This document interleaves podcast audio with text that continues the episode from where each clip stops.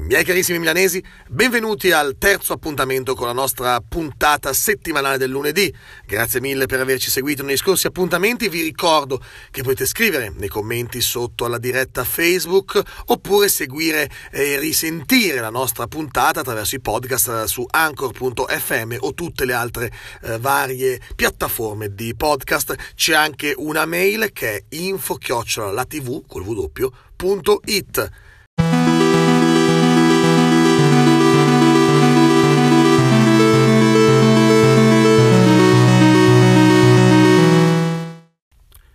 Miei carissimi milanesi. Oggi, primo ottobre 2018, oltre ad iniziare un nuovo mese, inizia una nuova settimana. Eh sì, direte voi che novità, tutti i lunedì inizia una nuova settimana. Sì, in tutto il mondo è così, ma non a Milano. A Milano le settimane, o meglio le week, possono iniziare quando meno te l'aspetti ed in qualsiasi giorno. Ah, e non è nemmeno necessario farle durare sette giorni. Abbiamo week che durano 3, 4, 5 giorni, periodi di tempo che in qualsiasi altro posto del mondo chiameremmo semplicemente giornate. Ma noi a Milano le chiamiamo week, nonostante significhi letteralmente settimana. Negli scorsi 30 giorni abbiamo avuto la madre di tutte le week. Appena finita, tanto da vedere ancora gli strascichi in giro per le nostre, strade. Parlo della Milano Fashion Week, edizione al femminile Women, che si è tenuta a Milano tra il 18 e il 25 settembre. La Milano Fashion Week è la grande madre di tutte le settimane a tema, è una delle più vecchie e si combatte la popolarità e l'importanza con la settimana del Salone del Mobile, ops, scusate, Milano Design Week. Eh sì, perché nonostante, ad esempio, l'appuntamento primaverile di aprile si chiami Salone del Mobile, la settimana legata a questo evento l'abbiamo chiamata, ovviamente, con l'anglosassone appellativo di Design Week. E non contenti, attenzione, perché ad ottobre, fra pochi giorni, sarà in arrivo la Fall Design Week, dove Fall sta appunto per autunno. Eh, negli scorsi 30 giorni, quelli di settembre, abbiamo potuto quindi assistere alla Milano Movie Week, alla sopracitata Milano Fashion Week e alla Milano Green Week, che è durata però solo 4 giorni. Una sorta di settimana corta. Potremmo chiamarla la versione compressa delle regolari week da 7 giorni.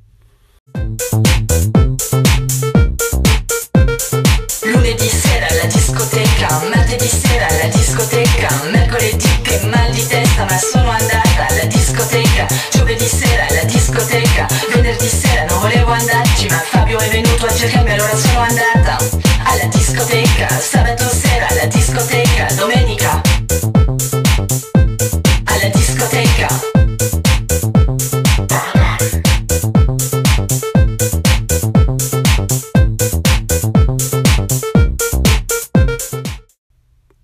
carissimi milanesi, e non ci sono solo le week ad animare i nostri mesi, ma ci sono anche un altro tipo di evento che durando troppo poco, o diciamo troppo meno rispetto a sette giorni, non vince l'appellativo di week, ma diventa comunque pietra miliare che segna il cadenzare dei giorni dell'anno.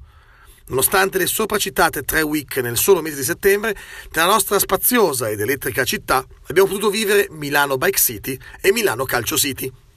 Due appuntamenti diffusi, ma non troppo, che hanno trattato il tema della mobilità ciclabile dintorni e ovviamente la seconda, come dice il nome stesso, del calcio. Personalmente trovo la prima proposta, quella di Milano Bike City, alquanto interessante, soprattutto se pensiamo che bisogna inevitabilmente trovare una soluzione alla mobilità milanese e che area C, la nuova introduzione dell'area B, tutte le sigle possibili di car sharing e l'aumento a 2 euro del biglietto ATM non bastano e non possono rendere più vivibile la nostra città. Molti gli eventi inseriti all'interno della kermesse ciclistica, da quelli più sportivi a quelli più politici e che mirano a far vedere la città sotto un altro punto di vista, soprattutto sotto un'alta velocità. Ma invece cosa possiamo dire di Calcio City? Lo sport più praticato, più seguito, più pagato, e più sopravvalutato, fatemelo dire, al mondo. Nella città che ha visto i grandi fasti delle due compagini cittadine, nella città in cui da almeno metà degli anni Ottanta, prima una e poi l'altra squadra, hanno dichiarato, proclamato e poi minacciato di costruirsi il proprio stadio per poi ritrovarci comunque ed inevitabilmente ogni settembre ad inizio campionato, o ad agosto come quest'anno, seduti sulle tribune di San Siro. Milano è quella città che ha uno stadio, il Giuseppe Miazza, San Siro per gli amici, che è il secondo luogo turistico più visitato in città. Ma nessuno lo sa, nonostante un prezzo inaccettabile per visitare il museo al suo interno. Milano Calcio City, una manifestazione di cui sentivamo davvero il bisogno, soprattutto mentre tutti gli altri sport sono quasi totalmente ignorati dal comune, dalla politica sia regionale che nazionale. Voi sapete che le norme generali di tutti gli allenatori del mondo più o meno usano sempre le stesse formazioni, cioè 4-5-1 o 4-4-2. Io invece uso una cosa diversa, 5-5-5. Ma, mister, che si gioca in 15? E lo sapevo, lo sapevo che la bandiera mi doveva rispondere così, perché nessun altro l'ha fatta. 15 non è vero 15, sono 16 perché ti sei dimenticato il portiere. Io ho detto 15 perché mentre i 5 per esempio della difesa vanno in avanti, i 5 attaccanti retrocedano e così viceversa. Allora la gente pensa perché c'ha 5 giocatori in più, invece no, è perché mentre i 5 vanno avanti gli altri 5 vanno dietro. E durante questa confusione generale le squadre avversarie si diranno ah, ah, che sta succedendo e non ci capiscono niente. E nemmeno noi. Miei carissimi milanesi, no, oggi non vi parlerò di sport. Per quello c'è il mio amico Ario in onda tutti i mercoledì sera, sempre qui su Milano News alle 21.30, insieme al suo team di super sportivi. Ne parleremo prima o poi, quello sì, ma oggi no, promesso. Non ne parliamo perché io continuo a pensare a queste benedette week e mi chiedo infine a chi facciano bene, a chi, a chi giovino queste settimane tematiche che mostrano sempre gli stessi luoghi gli stessi scenari l'isola, la Triennale, l'Unicredit Pavilion, il Parco Sempione, i soliti teatri del centro, perché quelli in periferia continuano a chiudere e anzi che arrivi il mio personale abbraccio al Teatro Caboto, l'ultimo dei teatri caduti. Eh sì, continuano a chiudere questi teatri, per colpa di una politica cieca, sorda e ignobile. Una politica che stabilisce regole e regolamenti che accomunano un teatro come gli Arcimboldi ad un teatrino parrocchiale qualsiasi di periferia che inoltre nella maggior parte dei casi ha un valore sociale molto più elevato, una politica che non capisce appunto l'importanza sociale di presidi di cultura, come possono essere tutti i teatri milanesi, soprattutto se lontani dal centro, soprattutto quelli minori, soprattutto quelli più scassati.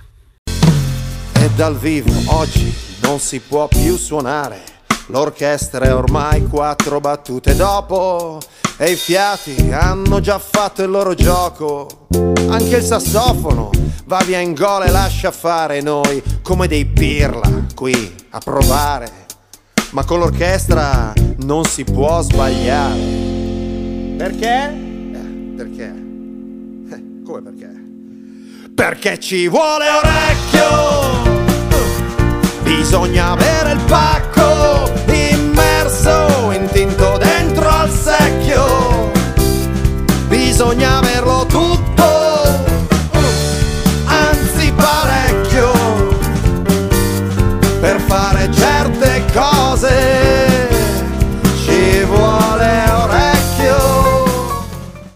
Miei carissimi milanesi, se una volta la nostra città si chiamava Mediolanum, ora si potrebbe benissimo chiamare Milano Week. Ci sono settimane per tutti e per tutte. Ci sono i dentro e i fuori. Soprattutto ci sono gli eventi diffusi. Così diffusi che manco ti accorgi che esistono. Come ad esempio la festa dell'unità di quest'anno. Sorpresi? Vi state chiedendo davvero c'è stata, c'è stata la festa dell'unità a Milano? E dove? Ebbene sì, c'è stata. È durata quasi un mese, dal 30 agosto al 23 settembre credo sia stata la manifestazione meno incisiva e più silenziosa degli ultimi 50 anni.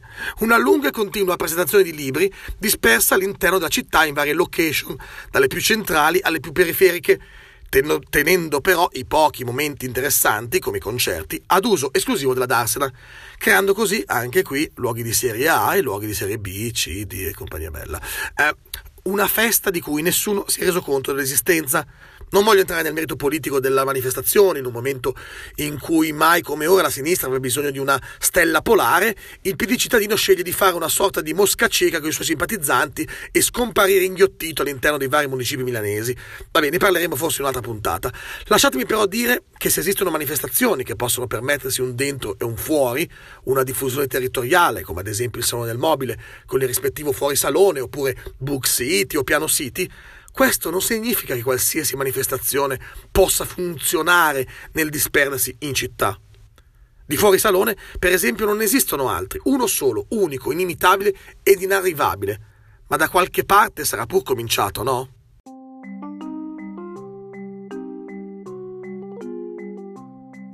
E diamo quindi il benvenuto ad Alessandro Guerriero, designer ma soprattutto eh, padre, o meglio uno dei padri del Fuori Salone. Buonasera Alessandro, grazie mille di essere qui con noi. Ti chiedo subito questo, eh, quando e come vi è venuta l'idea di creare il Fuori Salone? Eh, non so neanche se aveva già questo nome all'epoca. E poi eh, se avevate capito da subito l'importanza e la grandezza di quello che stavate andando a fare.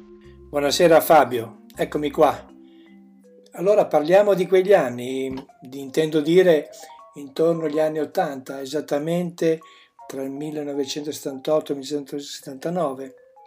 È nata la prima, la prima diciamo, performance, la prima mostra di alchimia che era in Foro Bonaparte, dove è stato presentato il primo progetto che si chiamava Bauhaus, sì, esattamente come il Bauhaus tedesco, però l'intenzione nostra era quella di dichiarare una specie di alternativa al Bauhaus vero. E allora eh, lo spirito dello studio chimia era entrato proprio in quella fase molto precisa, perché abbiamo cominciato a mescolare gli elementi trasgressivi degli oggetti e lavorare sul quotidiano modificandoli e defunzionalizzandoli eh, quindi c'erano le superfici lisce introdotte dall'inserimento di antenne bandierine, collage e montaggi di elementi di stili diversi, eccetera, eccetera, eccetera.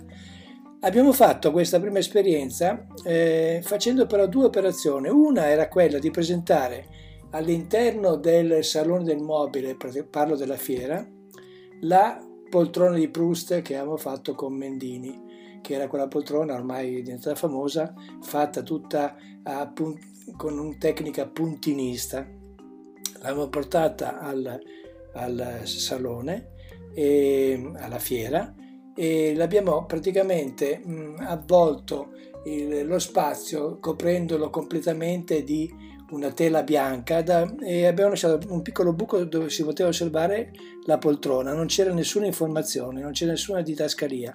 Quella è stata la prima, diciamo, operazione o performance critica rispetto al Salone del Mobile che per intenderci quello che era la fiera. Così abbiamo creato diciamo il nuovo il fuorisalone ma senza averne coscienza di questa cosa.